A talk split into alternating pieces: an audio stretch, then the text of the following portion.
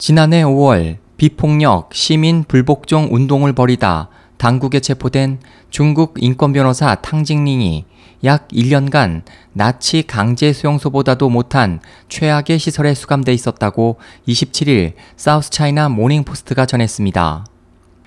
보도에 따르면 탕 씨는 지난 24일 광저우 법원 진술에서 자신이 수감된 곳은 단지 하나의 화장실과 수도꼭지만 있었다며 작은 거실과 같은 곳에서 2, 30명이 지내는 것이 어떤 것일지 상상할 수 없을 것이라고 말했습니다.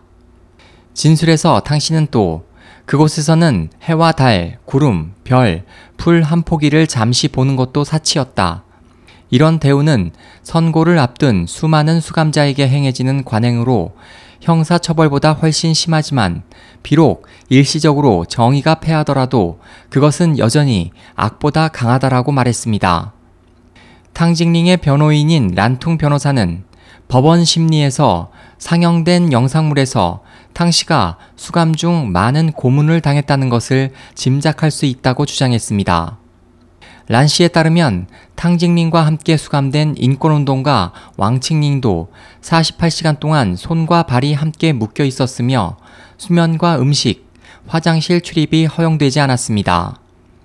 인권 변호사 탕징링은 중국에서 비폭력 시민 불복종 운동을 벌여오다 지난해 5월 왕칭링 위안 신팅과 함께 공공질서 문란 혐의로 구금됐으며 조사 과정에서 국가 전복 기도죄 혐의를 받았습니다. 변호인들은 탕징링에게 최고 징역 15년형, 왕칭링과 위안 시팅에게 각각 최고 5년형이 선고될 수 있다고 보고 있습니다. SOH 희망지성 국제방송 홍승일이었습니다.